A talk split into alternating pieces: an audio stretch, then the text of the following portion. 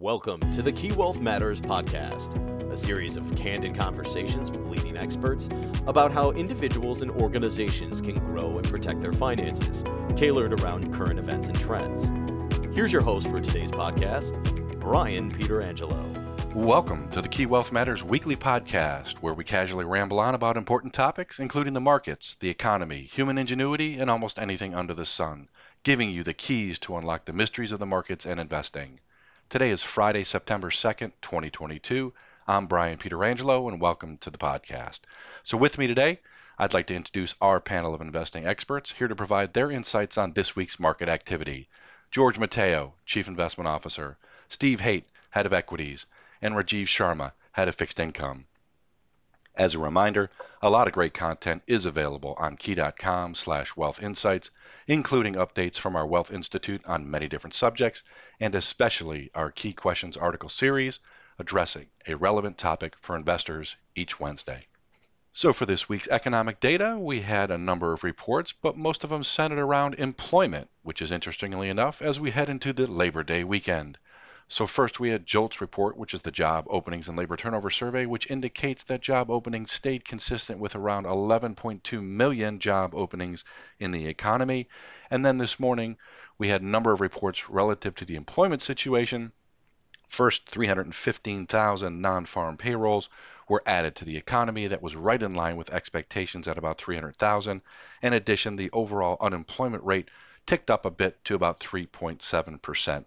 So, George, as we think about these indicators and a number of others that we've looked at, how does it affect the economy, maybe Fed policy, and anything else that we're watching on behalf of investors? So I think Brian, overall the um, the employment report was better than expected. So we're talking to you just on the cusp of Labor Day, and I think most laborers should feel pretty good about things uh, based on what we saw in June. Um, numbers were I'm sorry, July rather. Numbers were revised down a little bit uh, from the prior months, but Overall, the employment report was a pretty solid one, uh, coming in about 315,000 jobs added. Private sector payrolls were uh, quite robust at about 260,000, and that's uh, that's a good bit ahead of where we've been prior to the pandemic. Um, I think the Fed will also probably kind of view this as kind of uh, business as usual, and they'll probably continue to think about raising rates pretty aggressively. Uh, wages didn't rise uh, more than expected; they were still up about three tenths of one percent I think month over month, that kind of puts us at about 5.2% uh, year over year, which is still pretty robust. Um, the employment rate itself actually did rise a little bit uh, because actually there were more people coming back to the workforce. So you might see some some of those numbers that suggest that employment is actually starting to, to go up again, and it's true. Uh, but some of the numbers under the hood suggest that actually the, uh, the labor market is pretty strong. We also got this reading, Brian, uh, earlier this week called JOLTS, which is probably less followed uh, and it stands for Job Openings and Labor Turnover Survey. Kind of a mouthful there, but um, I think it's an interesting kind of read because it also has some interesting statistics beyond the numbers that get reported um, on, on Friday morning here, the first uh, Friday of the month. And what we saw in that report is that the labor market is really, um, you know, there's still a lot of, I guess it's a very tight labor market basically at the end of the day. There are still about 11.2 million jobs that are open right now. And that's actually almost two jobs for those that are unemployed. So that ratio of two to one is probably too hot for the Fed's comfort level. That's something that I think Jay Powell has talked about from time to time. So I guess I think it feels like it's still a, a pretty robust uh, labor market, and with that, the Fed is probably going to be um, pretty aggressive going forward. I would think. Rajeev, what is the uh, the market expectations now for the Fed as we start thinking about their next meeting here in September? Uh, great question, George. Uh, we did see the unemployment rate tick up to 3.7%. Uh, That's the highest level we've seen since February but it was for good reasons. More people joined the labor force. They're looking for work. I think the labor force participation rate is what I was focusing on, which uh, jumped from 62.4% in August to 62.1% in July, from 62.1% in July. So with that, I think the Federal Reserve uh, will most likely be happy with this report. It shows a cooling in wage gains in the month and also from a year ago. Uh, this shows that the Fed's aggressive monetary policy is uh, really starting to ease wage pressures. What's there not to like for the Fed, really, to be honest with you? It's like payrolls a little over forecast, unemployment rate is higher, and the average hourly earnings uh, just a bit weaker, strong, strong job gains. Immediately, we saw the move in the two year, which was up almost five ticks to uh, 3.42%. And our two tens curve inversion that we've talked a lot about is a little less inverted today. Uh, we saw the uh, this two tens curve bull steepened right after the number came out. Uh, traders are really paring back bets on the Fed hiking. Before the number, we saw a two tens curve around 26 basis points. Now we see it around 20 basis points. And I feel all eyes are really going to be on the September 13th CPI data. Wages are climbing faster than policymakers would like, but it's difficult to see this report taking 75 basis points off the table for September 21st. Uh, we're going to have a CPI number that's going to be on September 13th, and that's going to be the next big number that we're going to look at. Um, and that's really going to dictate whether we have 50 basis points on September 21st or we have 75. I feel like this number right now, it keeps 75 basis points on the table. And I think that uh, that's pretty much the aggressive stance the Fed will continue to take. Uh, we've had uh, several Fed speakers talk about you the benchmark interest rate could go above 4% and stay there. At the current level, it's too restrictive. Now, I think that uh, this number really bodes well for that 75 basis point hike. I think the Fed remains aggressive. Do you think, Rajeev, that the Fed is watching any one particular indicator of inflation? I mean, they, I guess going back in time, they were really focused on this thing called PCE, you know, the Personal Consumption Expenditures Index, which is one way to calculate inflation. But the CPI report that we now seem to focus more on contains a lot of things the Fed can't control, right? You know, with respect to energy and food and so forth. So is that is that the new benchmark? And, and maybe if, what you said just a minute ago, I think resonates too, where the employment situation is fine, and so it kind of just gives the Fed the green light to go forward. And there's almost like nothing to see here, move on. but right. you know, as you mentioned, inflation is starting to become more of a focal point. And so, is it CPI the right thing that we should be watching? It's uh, that's interesting because uh, the Fed has always talked about the PCE. That's their benchmark. That's what they look at. But if you look at how the market reaction was the last time we saw a CPI report, uh, that was a little uh, below the expected high that we uh, we saw in the market. We saw the market rally as if the Fed's going to stop uh, raising rates. The Fed came out and Fed Chair Powell came out and Jackson Hole made it very clear that there are no way they're they're stopping right now. We have a lot of wood to chop, and I think they continue to look at the PCE report. Uh, the CPI report really is uh, something the market's really looking at a lot, and uh, I could I could envision that we have a say we have a cooler uh, print on September 13th, and the market does exactly what it did two weeks ago, where you start seeing a rally in rates, and then all of a sudden the Fed comes out on the 21st and say no, 75 basis points, we have a lot of wood to chop. We still have to get inflation down.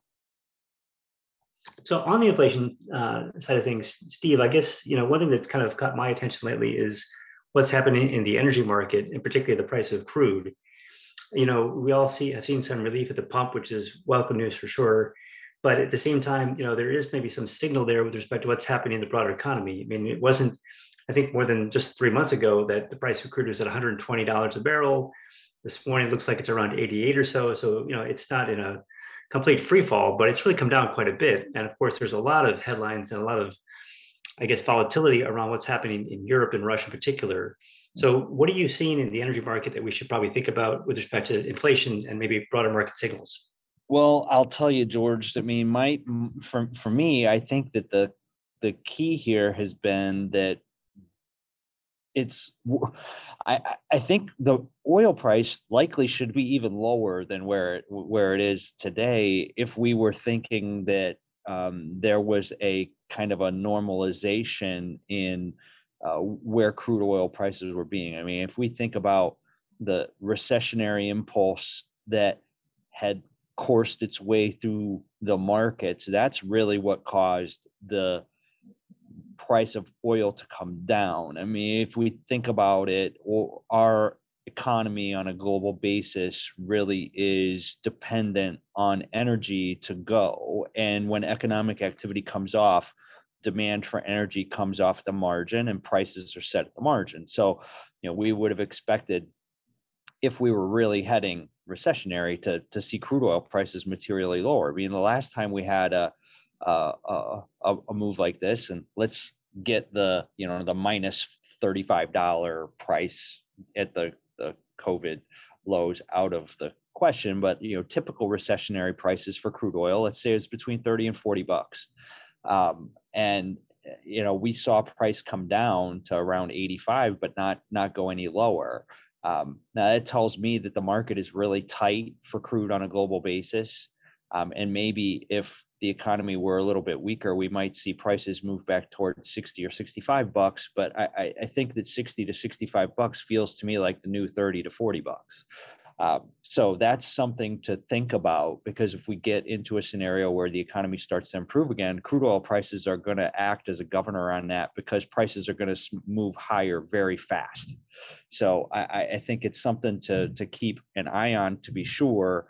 Uh, but clearly, the price at the pump has been a tailwind for uh, consumer sentiment here as we've moved through the summer because really we haven't seen prices uh, move higher for retail gasoline since the 5th of June. So it's been quite a while. Yeah, also this week was a, a pretty brisk uh, report from consumer confidence. You know, that was one thing that we were signaling a couple weeks ago that was looking uh, pretty pretty dire in the sense that most consumers felt pretty grim about things, but it seemed like the numbers turned around. Maybe again in reflection to what we've seen at the pump as well. And because uh, if you, as you said before, that is kind of a tax cut when you start to see that level of, um, I guess, easing, if you will, of, of pressures from that level of inflation. But you know, the other thing, I guess, you know, Europe is still dealing with these things in a really acute way, and you know, the prices of energy over there are just skyrocketing and uh, the the situation doesn't seem to be getting um, much better. If anything, it looks like it's going to get worse before it gets better. Have you kind of seen any kind of follow through or kind of lead through from what we might see in Europe to other parts of the world with respect to energy, Steve? Or are we just more independent now as a consumer of our own energy relative to where we were, say, in the 70s? Yeah, look, I, I think that it, it's very clear that the, the U.S. is in a much better strategic position from a energy production perspective than than we've been uh, really in in our in our memory. And you know the fact that we're tooling up to potentially export more natural gas to Europe to help their situation is you know part and parcel of that. Um, at the end of the day though you know I think that what we will see we we will eventually see a little bit of upward pressure on natural gas prices here in the U.S. because uh, one of those one of the things about uh, dealing in global commodities, right? Natural gas has been kind of stranded here in the U.S. It's part of the reason why our natural gas prices are so much lower than the the European markets. Um, and if we actually start to export significant volumes of gas to Europe, that'll start to pull our prices upward toward the global price or the, the global liquid natural gas price for shipment elsewhere. So it's something to keep an eye on. Uh, and what's the, what's the delta there? What's the difference between, you know, as you said, our price of natural gas versus the rest of the global price, if you will? I think you said there. Yeah, go ahead. Yeah, normally it's probably three or four times uh, right now, it's it's much higher than that, much much higher. Um, but Three or four times though. Yeah, correct. Because wow. you because it costs a lot of money to turn natural gas to liquid and then to ship it on to load it on a, a container uh, or a t- tanker and then to have that tanker travel halfway around the world and then to reliquefy or deliquefact it in uh, upon arrival or what they call regasification. Um, so it's it is a industrial process, and that adds a ton to the price. So yeah, you see global shipments of LNG are significantly higher in price, and quite honestly, that's why the infrastructure in Europe is set up the way that it is. Gas from Russia that comes in via pipeline is way more economic than to build liquefied natural gas terminals all over Europe and ship it in from everywhere else.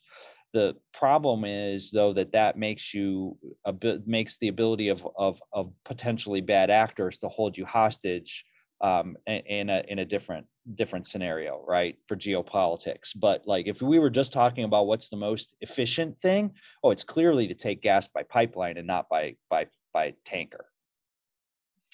Well, something a lot to pay attention to this fall. Of course, we've got midterm elections starting to heat up here in the states, and you know that uh, that's always a, a, kind of a difficult thing to forecast. I'm sure there'll be a lot of volatility around that, but you know I think we'll probably find a way to get through that as well because those things are usually short-term in nature. Even though there's, there's going to be a lot of uh, rhetoric as we we get towards the fall. But meantime, as we said before, you know I think we're not in recession right now economy still seems to be doing relatively well um, here in the United States, particularly on the, the labor market situation, but we've got a pretty active Fed, as Rajeev talked about as well. So stay tuned. I think it's going to be a pretty interesting fall, and uh, we'll make sure we keep everybody abreast of our current thinking as we go forward. Well, George, Stephen, Rajeev, as always, thanks for your insights. We appreciate it, and we certainly hope that everyone has a safe and enjoyable Labor Day weekend. Thanks to our listeners for joining us today, and be sure to subscribe to the Key Wealth Matters podcast through your favorite podcast app. And as always, past performance is no guarantee of future results, and we know your financial situation is personal to you.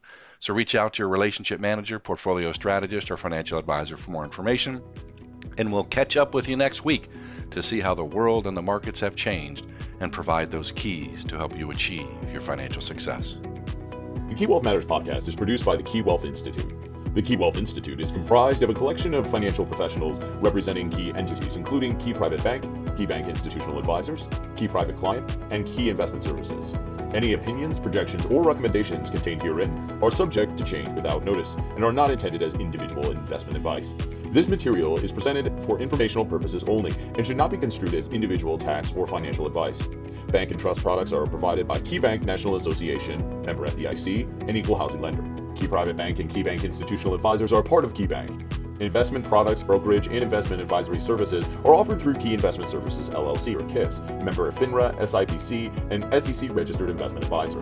Insurance products are offered through KeyCorp Insurance Agency USA, Incorporated, or KIA. KISS and KIA are affiliated with KeyBank.